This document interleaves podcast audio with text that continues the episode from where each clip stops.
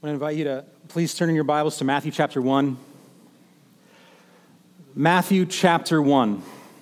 If you have a Bible with you, that'd be great. If you need one, there should be a hardcover one in front of you. There'll be words on a screen in a moment as well. And as you're turning there, I just want to just want to say what a gift it is to be a part of a, a church community. In, uh, in talking with Reed the last number of days about the, the basics of what he wanted to to say or what he was thinking about approaching baptism, the fact that he immediately insisted that he wanted to mention that he had heard about Jesus from the community of people at our church was a gift to me. And um, I'm just grateful. Thank you. Thank you for all the times that you served or high fived or fist bumped or prayed or taught a Sunday school class or were a part of different ministry or mission things that we did or came through our home or asked us how we were doing. It is a, it's a blessing to see, uh, to see that as a, as a part of what you do as a parent when you pray for your kid uh, over and over again. So, anyway, thank you for that. It's a, a blessing to be here. I hope that I could be of help to you, a benefit to you over the next number of moments as we consider Matthew chapter 1 together. The reason we're reading Matthew chapter 1, uh, we just started looking at the book of Matthew together as a church last week. And we are considering a birth narrative because it is Advent season. It's a time of year when we look at and remember again and stir ourselves in awe at the miracle of the birth of Jesus Christ, that the Son condescended into our midst to save us from our sins. In a moment, I'm going to read beginning in the 18th verse down through verse 25. But one of the things that we want to consider as we read it is that God has been kind to us to give us not one, not two, not three, but four perspectives on this story of the coming of Jesus Christ and who he is in our midst. Matthew is the first of the Gospels, but it says the Gospel according to Matthew because this one bit of good news has been given to us from four different angles and then is rejoiced in really through all of the Bible. But these specific narratives concerning the Gospels have been given to us from different perspectives and angles which I believe is a good thing because things that are important often need to be considered from many angles. I don't know about you, but a couple of weeks ago with my in laws, we did over Thanksgiving what people ought to do over Thanksgiving, and that is we, want, we ate copious amounts of food and we watched tons of football, American football. We watched some soccer too. But one of the things that struck me as we were watching so much football is the number of times that things like instant replay came into view, where the refs didn't quite get it right. And these are usually the most important and pivotal moments of the whole game. So I can still recall the times when my brother in laws stand up from their seats or they wander back from the kitchen and they're pacing and they're very animated. I can remember specifically one brother in law saying over and over again, How do you not have an angle of that?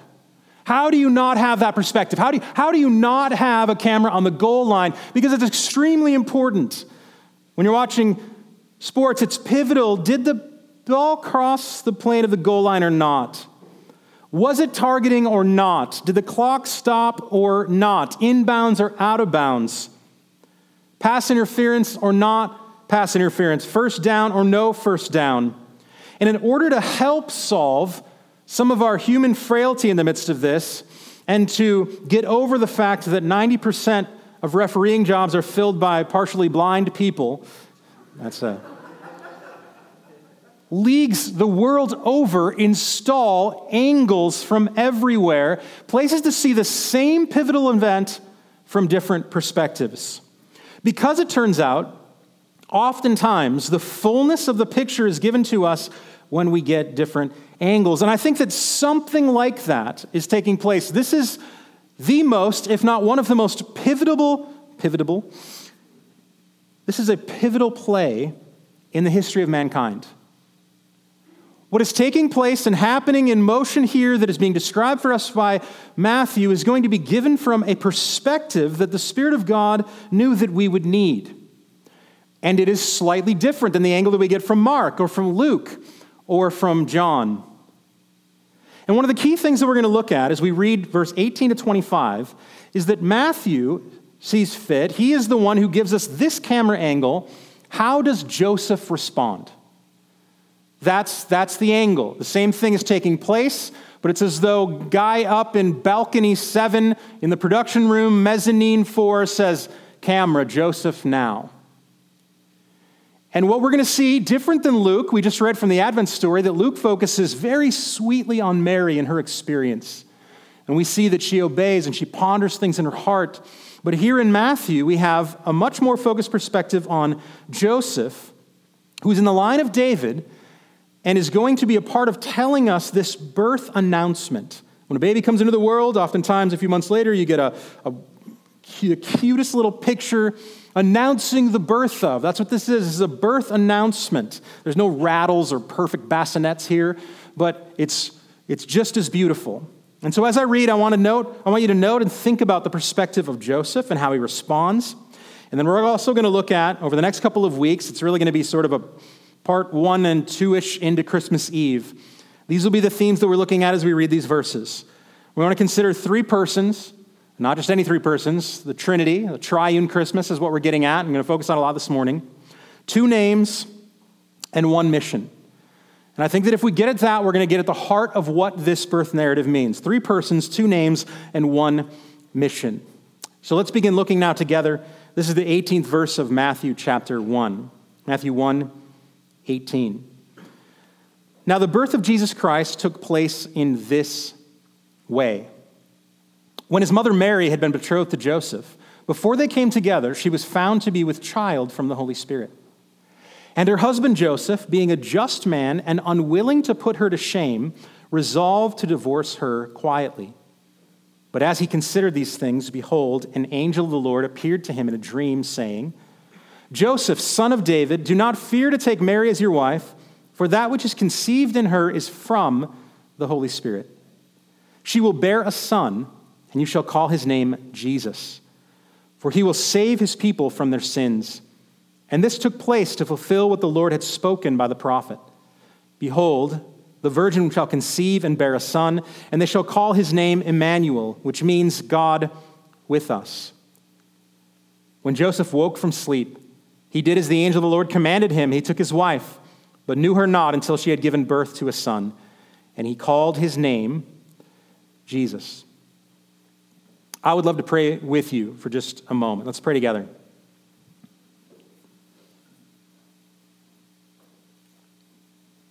Father, please deliver us from the assumption that we know all there is to know concerning this story. I pray that we would not go through the motions, that we would not merely pass the time or merely have an academic exercise. I pray that we would experience here together, taste and see that you are good, that your word is living and active. We confess these things, and so we pray that you would make them real here in our midst. God, help me to be an encouragement. I pray for all who have come and are wrestling exhaustion or difficulty, who've been sinned against, continue to struggle with sin. I pray, God, for healing and health, for understanding, and you would help us with one mind, one heart, a unity of faith, that we would comprehend wondrous and marvelous things from your word. We pray that in Christ's name. Amen. So, this story, the birth narrative story, has three persons, two names, and one mission. Before we get to focus on three persons, the idea that Christmas is triune in nature, we should make sure that we've gone through the story. I said that it has the unique perspective in Matthew of Joseph, and that is in fact what we find. Verse 18 opens Now, the birth of Jesus Christ took place in this way. It starts with a, a lens on Mary when his mother Mary had been betrothed, but immediately introduces her relationship to Joseph. Before they, immediately Joseph is in view again, she was found to be, Mary is passive and is going to be a part of the story. Verse 18 concerns her greatly, but it changes. And unlike Luke, when the initial miracle of the birth of Jesus Christ coming from the Holy Spirit is announced, it does not shift in perspective to Mary and how she received that, but to her husband. Verse 19 says, And her husband, Joseph. Now, a couple of things we need to introduce or to consider. The first is to perhaps to say that we are potentially confused. Who is Joseph again? Oh, well, he's Mary's betrothed. They're not yet married. And someone else says, And who is Joseph again? Oh, well, according to verse 19, that's Mary's husband.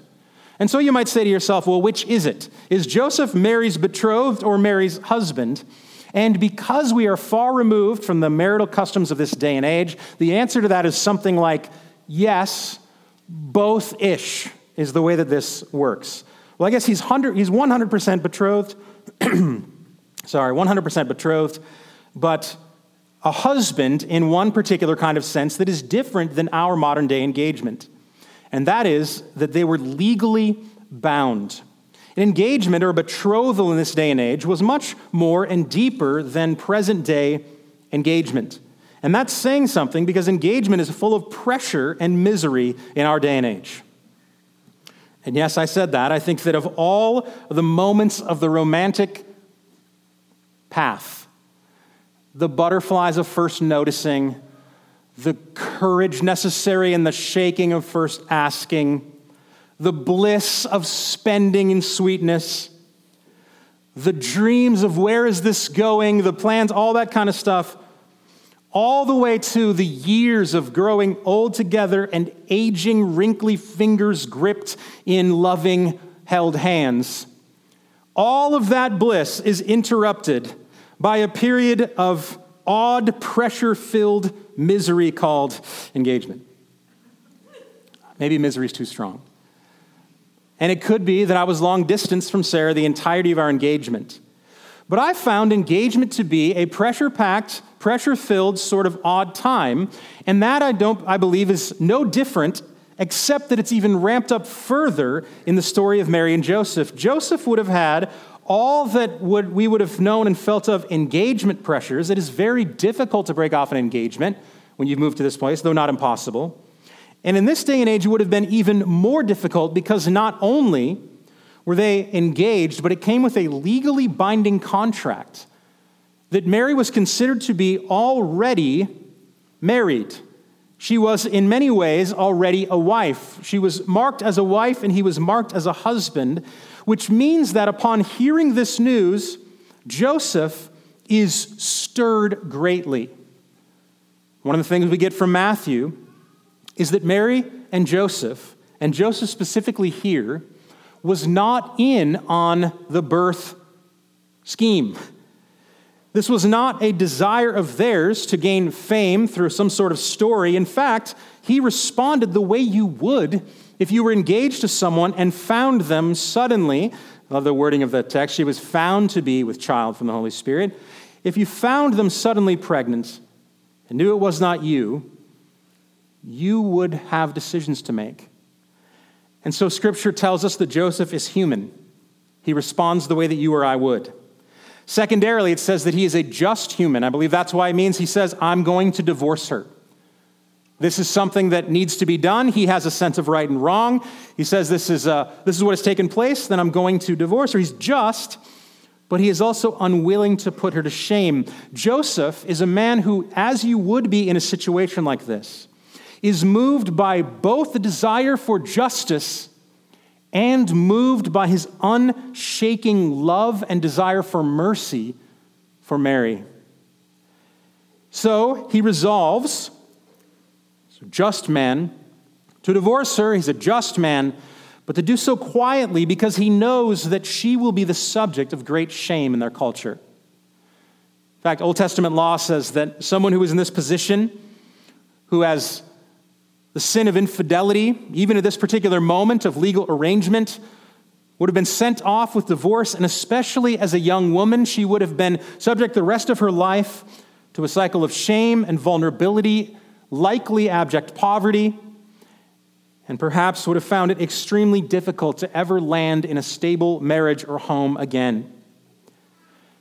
And as often happens in especially romantic relationships or family relationships as well, that in the same moment he receives this news, he is overcome with a kind of grief that wants justice and a kind of undying love and devotion that desires to not treat her poorly.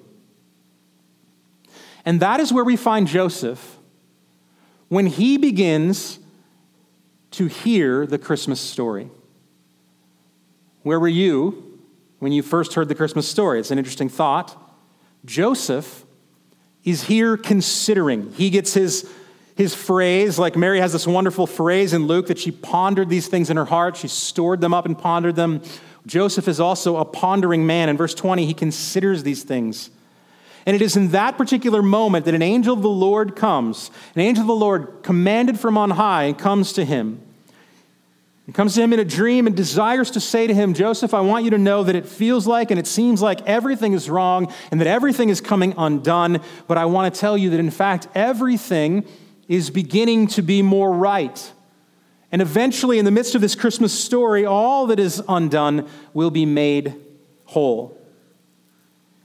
And so, the angel of the Lord comes and says, Joseph, son of David. Matthew's continuing his theme of Jesus being in the line, the kingly line of David. He's told, Do not fear to take Mary as your wife, for that which is conceived in her is from the Holy Spirit. What an announcement. What a revealing. There's a sense in which what is taking place here in Matthew is a slow unveiling of the will of God from all eternity past. One of the most common words used with gospel in the New Testament is mystery. And the idea of that mystery is that it's something that was once hidden and then a veil is slowly come as though you're, you're like a little kid who just slowly peeks into the gift that you're not yet supposed to open. I don't know how you open gifts. You know, there's like usually two kinds of people there's ferocious rabid animal, and there is neat, I'm going to use this wrapping paper again kind of person. This is a little bit more like neat, going to use the wrapping paper, open again. These opening statements, Joseph is beginning to receive the, the first peek underneath the veil of this plan that's been hidden from eternity past. And it is this Son from the Holy Spirit that will save people from their sins. Verse 22, Matthew says, This has been a plan of the Lord from eternity passed. In fact, he moved by a prophet and pulls Isaiah 7 forward to show that a virgin would conceive and bear a son and call his name Emmanuel. It is these two names, Jesus, Emmanuel, that will be the focus of our study over the weeks to come. And Joseph needs to wrestle with what does this mean? And as he's pondering it, something happens in him, and he obeys so sweetly. The end of verse 23, he's been waking from a dream, he's been told this unthinkable thing. How would you respond when you don't fully understand and it seems too big for you? In verse 24, Matthew just says, boldly and in a kind of raw way, when Joseph woke from his sleep, he did as the angel of the Lord commanded him. There's something so beautiful about raw obedience. Just not the hemming and hawing not the weighing of stakes, not the counting of costs, just the simple trust that says, if God has commanded and said that something's beautiful happening here, I'm in. He just obeys. And so he took his wife and walked with her faithfully in this year of betrothal. And when the son has come again, what's Matthew's lens? Matthew's lens is on the naming of the child from Joseph's perspective in faithfulness and fulfillment of what was given to him from the Lord, his name becomes Jesus. That is the birth story from Joseph's perspective. It's going to move here quickly to the coming of the wise men in chapter 2. There's likely months and months and months, if not up to a couple of years, that pass over that. But before we get to the second chapter, I want to consider and make sure that we have a full and not an anemic Christmas story. The thing that we should have noticed in the midst of this, that I said, is that the story of the birth narrative, Christmas, is triune at heart. It is not the story of Jesus being a hero unexpectedly as a rogue mission from heaven, but instead the story of the fruition, the coming about in real time of the greatest play that's ever been called in the history of the world. It is the story of a father who loved and promised and planned before the foundation of the world the story of a son who, in obedience, humbles himself and condescends and is born in our midst, and the story of a powerful spirit who hovers and moves and makes possible the impossible.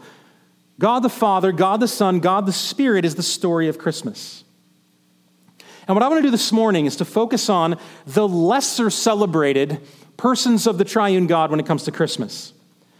I'm going to name them sort of affectionately Father Christmas, the true Father Christmas, maybe you could say, and Christmas spirit.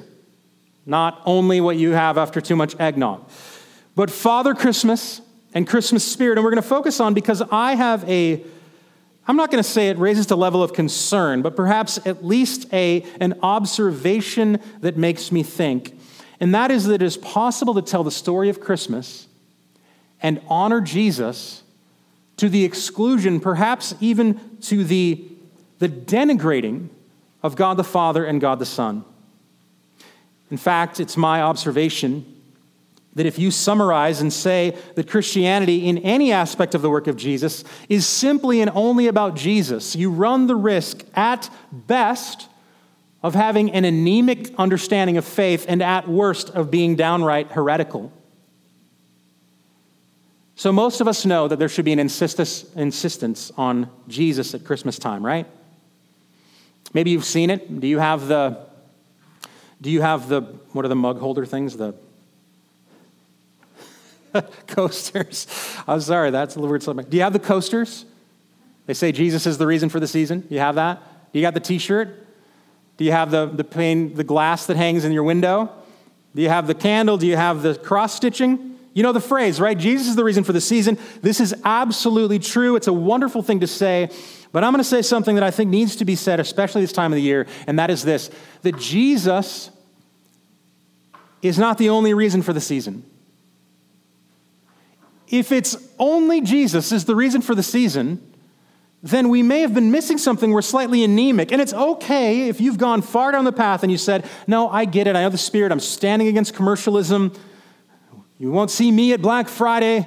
I'm praying all morning or whatever it is. If, if you're pressing against it, it's wonderful.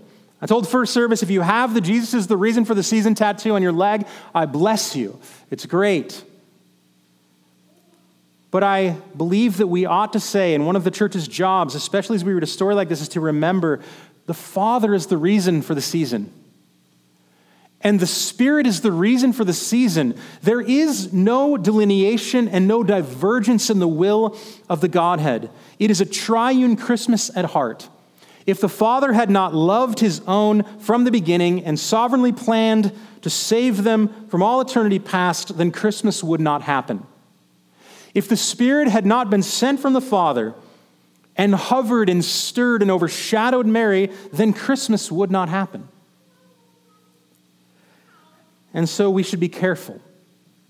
We should be careful not to tell the Christmas story as the star play of one player who carried the rest of the team on his back. We must not tell the story of Christmas as the unthinkable, surprising, even to the Father and Spirit, work of Jesus the Son, who sneaks out the window in the dead of night to finally do something about that lost world. This picture somehow that Jesus is sitting around and he's watching the events of the Old Testament doing nothing and then he sees 400 years of silence, and it's as though he's just saying to himself, like, I know I could do something if they'd just give me a chance. He's not a young whippersnapper who slowly, in the quiet of night, makes sure that the father is snoring and that the spirit is hovering elsewhere. And he opens his window and then just dives in a rogue, last ditch effort to please throw himself onto this humanity that has fallen. It's possible to celebrate Jesus to the exclusion of the true beauty of this play in real time. I sort of slightly denigrated uh, soccer earlier. I said football, you know, American. And I only half meant that. But now I'm going to prove to you how sophisticated I am. One of the most spectacular single handed plays that I've ever seen was Lionel Messi. He gets the ball and legitimately goes through like eight defenders on a field. You could count, you could figure it out. At a certain point, it seems like they're sending in substitutions just to be owned by him. I'm not sure. My soccer knowledge is limited. I don't know what it means to own someone on a soccer pitch. It's, it's a pitch, though. I think I know that. But everyone is just falling all over everyone. And it's astounding. I don't know much about soccer. I played it only a little bit. But I can watch that and I can say, wow, the rest of the team isn't even necessary. This is a star that transcends the field and at a certain point, he just said, No, thank you. I want to score. That is extremely different than something like the Netherlands when they score against the U.S. men's team in the World Cup. I'm watching this game, and I see what seems like 417 passes from every right and left foot of every male over the age of 10 in the country of the Netherlands take place bringing about this culmination. By the time the guy kicks the ball into the net you could have you, you would, you've been just growing with this fear like you know what's coming. It is a team effort. I heard one of the commentators and one of the guys that i was with watching it say that's one of the best team goals i've ever seen in my whole life and i was like yeah totally it was because it was amazing. I don't know what it's like in reference to the rest of the goals in soccer. The point is, is that it was a team effort. And if you missed that, imagine if after all of this buildup through the time, everything's going back and forth, and everyone's right foot and left foot and chest and head is hitting the ball, and it finally goes, and the guy that puts it in, imagine if all that is said afterward is, Can you believe that guy and the way that he kicked it in the net? That was, uh, that was unreal. What you would You'd be saying something truthful, but you would have missed the beauty of the entire buildup of the moment. You would have denigrated the work of the team in getting this accomplished. And my goal this morning is to help us not celebrate Christmas as a Messi level star play by Jesus and it's so good that he finally did something because the Father and Spirit were helpless otherwise. Or worse than that, they were reluctant otherwise. No, my purpose or my focus this morning would be to say, let's grow in our appreciation and love of Christmas, to see that the birth of the Son, which is amazing, Jesus cannot, it cannot be overstated the glory of the Son of God in his humility and coming in the flesh. It cannot be overstated, but let's not overstate it to the neglect of the will of the Father and the work of the Spirit in bringing this about.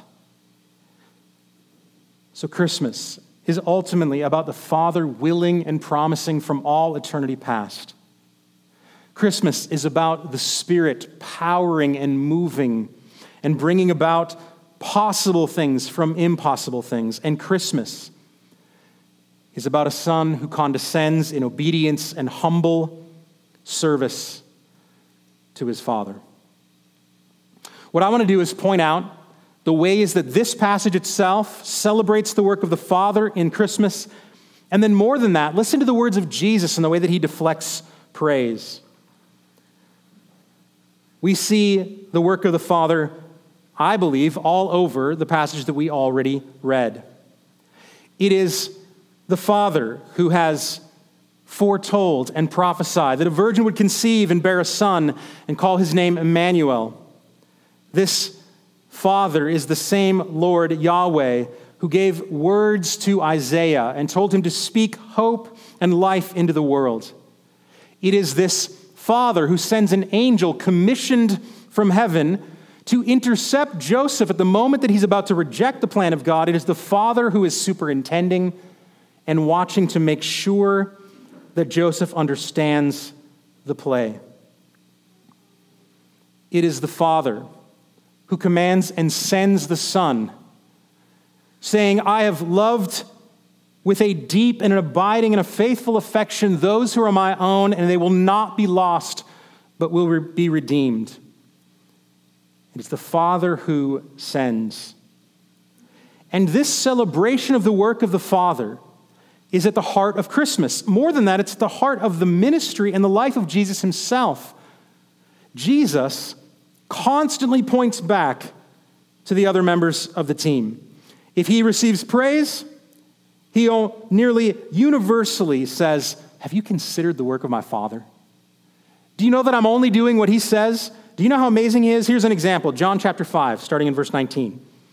In John chapter 5, Jesus said to them, Truly, truly, I say to you, the Son can do nothing of his own accord, but only what he sees the Father doing. So, if the Son is drawing near, and if the Son is in humility coming to save, and if the Son is offering himself in forgiveness of sins, what does he say is actually happening?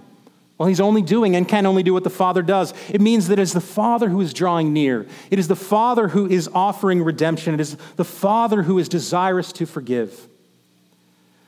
Whatever the Father does, that the Son does likewise. Jesus says, When you consider what I've accomplished, look to the Father. He goes on in verse 20 The Father loves the Son and shows him all that he himself is doing. How does the Son know? And what does it mean for him to partake in this plan of redemption? The Son says, Oh, I share this plan with my Father. He showed me, and we share together this divine will in redemption. Greater works than these will he show him, so that you may marvel. Verse 21 of John 5. For as the Father raises the dead and gives them life, so also the Son gives life to whom he will. For the Father judges no one, but has given all judgment to the Son, that all may honor the Son just as they honor the Father. Whoever does not honor the Son does not honor the Father who sent him. Jesus says clearly it is the Father who sent him. Truly, truly, I say to you, whoever hears my words and believes him who sent me has eternal life. He does not commit a judgment, but has passed from death to life. Jesus places salvation. What does it mean to have eternal life? It's to believe the Father has sent the Son. To see in the story of the birth narrative not only the wonderful all star play of Christ, which is amazing, but to see the will of the Father from all eternity past, desiring to reveal his love and his redeeming affection on those whom he has set his forever love. Why did Christmas happen? That's the question. Why did Christmas happen? Jesus is the reason for the season, yes. But the Father is the reason for the season. Christmas happened because there is a Father who, in his heart, seeing a lost world and knowing the effects of the right and, and just punishment of sin, would not allow in his love those who have sinned to be forever separated from him, but instead desired to come and draw near and to draw them back to his table. That's the love of the Father at Christmas. And it can be celebrated just as deeply as all the pictures of Jesus and his humility and sweetness as a baby. Father Christmas is real. That's a kind of cheesy way to end that little section, but I, it's just never been more true. I want to talk as well. I was going to say secondarily, we've considered Jesus. We know the work of the Father, so tertiarily, if that's a word, Let's consider the spirit of Christmas, or Christmas spirit, and that is this reality. Why did Christmas happen? Why does Jesus come? How does it work? Because of the Holy Spirit. The Holy Spirit is the reason for this season. Twice in the beginning of this section we read in Matthew chapter 18, it tells us that Mary had been found to be with child from the Holy Spirit. This is not a throwaway word. This is the person of God bringing about the fact that Mary is with child. Joseph hears and realizes that the child conceived in Mary is from, that's the way the Bible reads it, from the Holy Spirit. Luke gives us the same account from slightly different wording. In Luke chapter 1, verse 35, which was read already this morning for Advent, the angel answers her that the Holy Spirit will come upon you. Remember, she asked the question? What did she ask the question? How will this happen? No one says, Oh, you haven't seen Jesus. He's like Messi with a soccer ball. He can just do it all himself.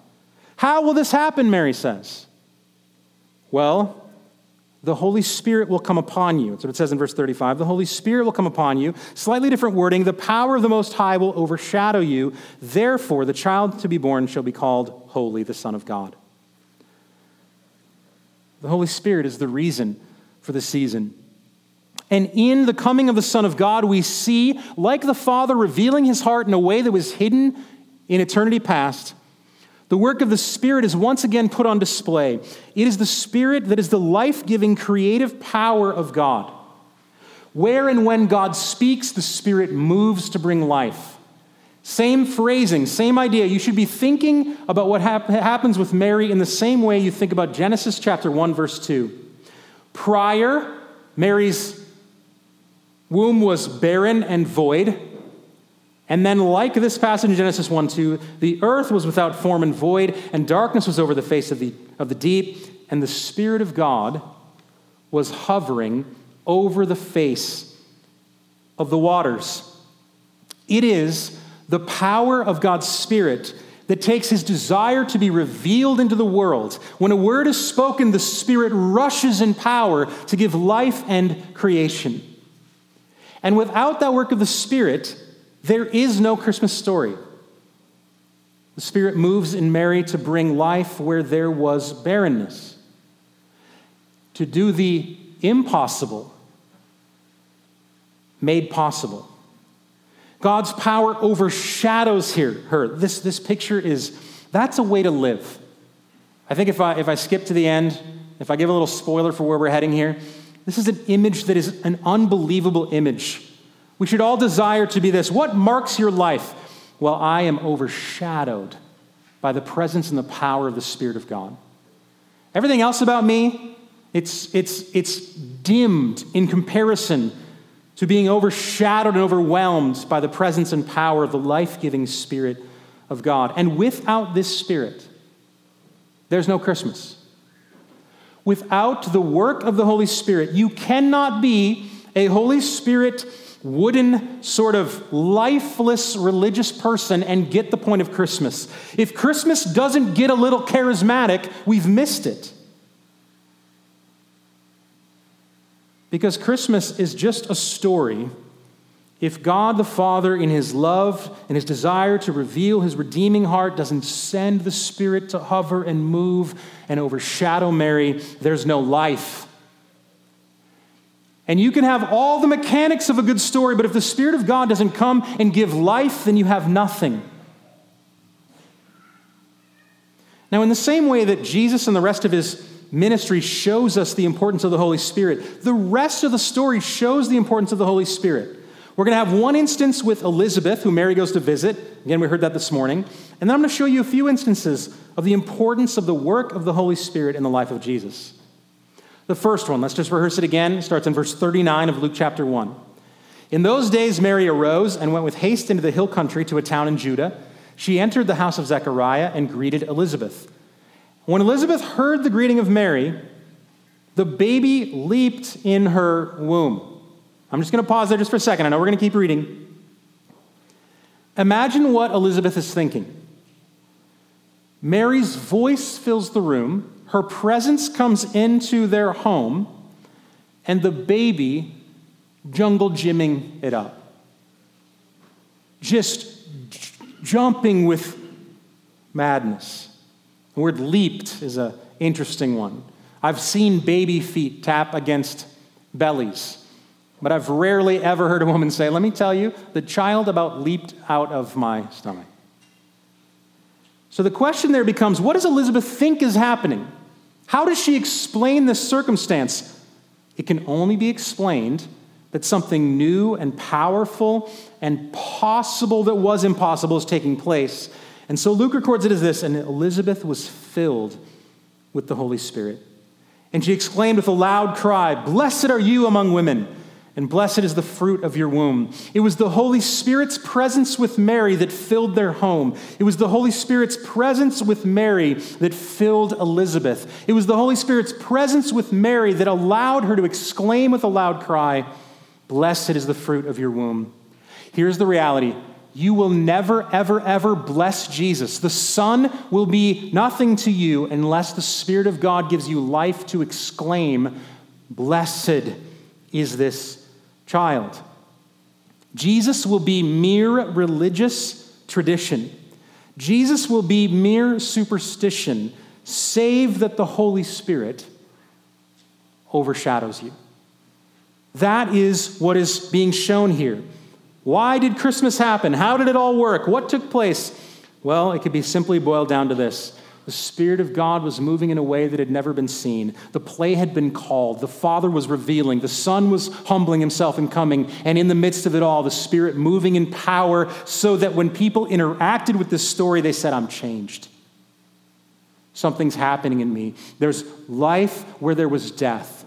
That is the story of Christmas. And this Holy Spirit doesn't slow down. He doesn't just do one job. It's not like the Holy Spirit been waiting from all eternity past, just twiddling his thumbs, just waiting for his call. Like me in sixth grade keyboard, I spent the whole two hours, I pressed one button twice. I just sat there twiddling my thumbs. She pointed at me, ding. Another 35 minutes, ding, over. I'm out. I also quit the next day and I was gone.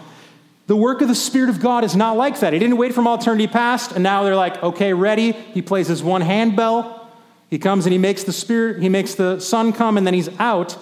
We must read the rest of our Bibles through the lens of if the Holy Spirit doesn't move, nothing happens. The Spirit is the one that ministers to Jesus and strengthens him for ministry. You ever thought about this? How did Jesus live a perfectly righteous life? How did Jesus heal and cast out demons? Well, he submitted himself to the will of the Father by the power of the Holy Spirit. Jesus doesn't come if not for the power of the Holy Spirit, and Jesus does not live a righteous life if not for the power of the Holy Spirit. The entire endeavor, the whole play falls apart if the Father is not planning and promising and upholding, and the Spirit is not moving and empowering. I'm going to give you just a few examples. Again, we're going to study Luke. We're going to be in the baptism, which we're going to be in a second in the beginning of February, I think. So we're going to uh, study Matthew. I'm going to pull from Luke then now so you don't feel cheated. Luke chapter 3. Note the presence. This is some 30 years later. Luke chapter 3, verse 21. When all the people were baptized, when Jesus also had been baptized and was praying, the heavens were opened, and the Holy Spirit descended on him in bodily form like a dove. And a voice came from heaven You are my beloved Son. With you I am well pleased. How do you explain the ministry of Jesus? Well, you explain it as a loving, pleased Father and a powerful, descending, resting, moving Spirit. The ministry of Jesus is kicked off by the presence of the Holy Spirit. It's the same story. The life of Jesus is kicked off by the presence of the Holy Spirit. His ministry kicked off by the presence of the Holy Spirit. Then Luke chapter 4, just one chapter later, it says Jesus now moves through the world in a different kind of way. And Jesus, it says in verse 1, comma, full of the Holy Spirit, returned from the Jordan, was led by the Spirit in the wilderness. What's being communicated is this all that Jesus did, the way that he enacted the will of the Father, was to be moved by the Holy Spirit. Verse 14 of the same passage Jesus goes out in the wilderness. You know, he's tempted by Satan there. And in verse 14, he returns in the power of the Spirit to Galilee. And a report about him went out through all the surrounding country. It seems very shortly after, perhaps even a few days, verse 16 of Luke chapter 4, he came to Nazareth where he had been brought up. As was his custom, he went to the synagogue on the Sabbath day and he stood up to read. He went to read the Advent reading at church. That's what he did. And as was his custom, he went there. Sorry, he stood up to read. I got back a verse, verse 17. The scroll of the prophet Isaiah was given to him. He unrolled the scroll and found the place where it was written. What would you say? If you were Jesus, what would you say? You've waited 30 years. You know the plan of the Father. You've been faithful this whole time. You just met the devil himself in the desert. You have the Spirit of God who had descended upon you. You are now walking in the fullness of power, obedient to your Father, setting out on your mission, and you finally want all your hometown bros to know who you are. What do you say? He says, Give me the scroll, the one from Isaiah. Yeah, that's it. And he says this in verse 18 The Spirit of the Lord is upon me. The Spirit of the Lord is upon me. That's the thing that marks Jesus. This Spirit has anointed him to proclaim good news to the poor.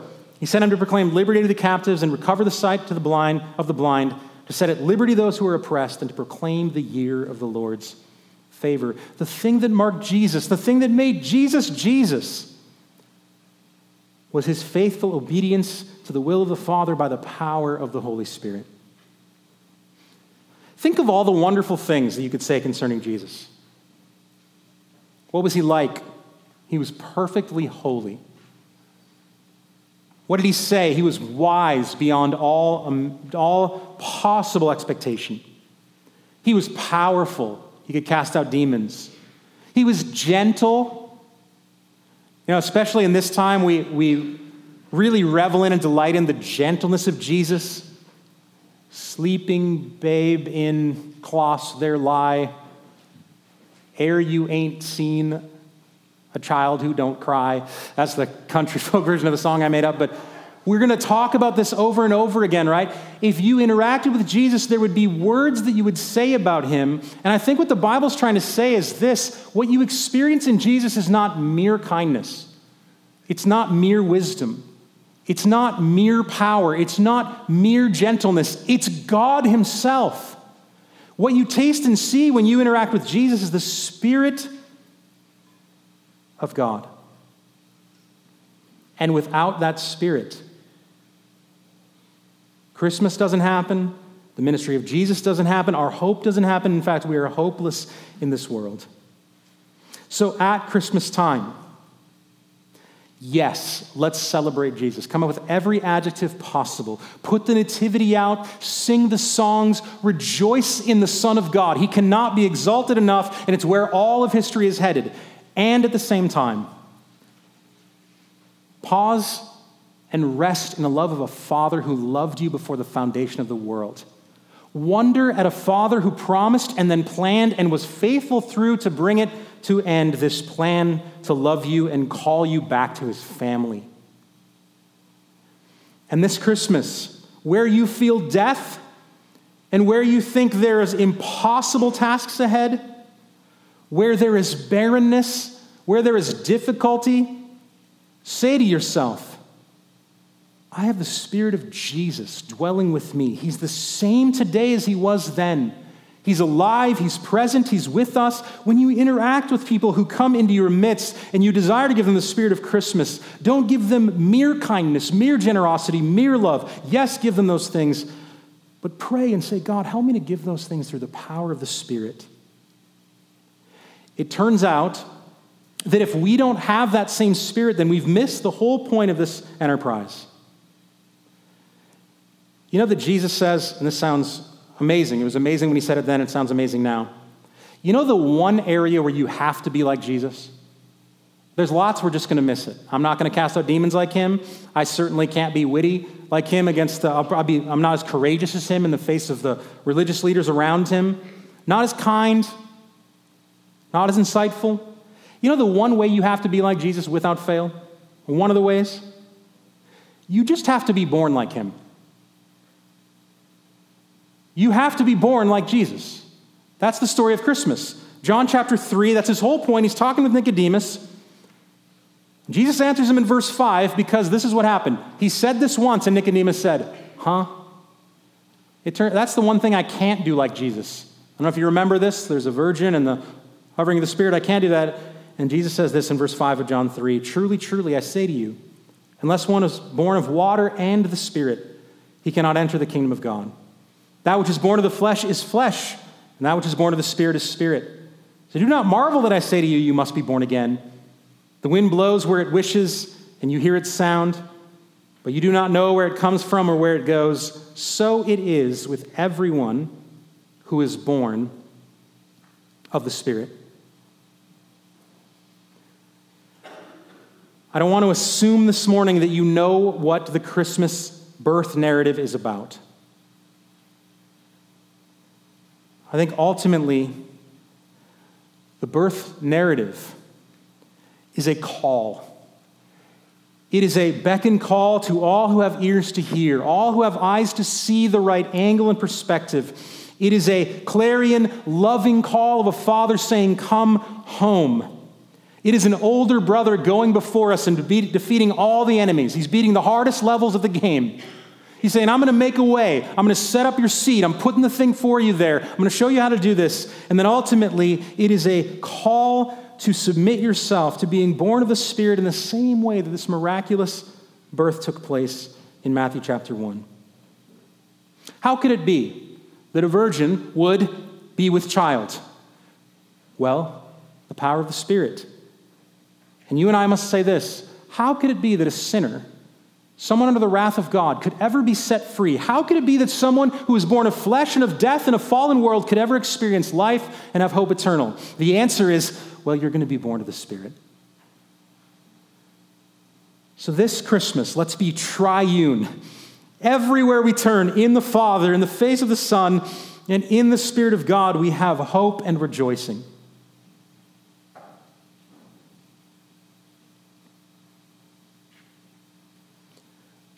My desire is that you are so united to Jesus that you would say with him, Oh, I see the Father.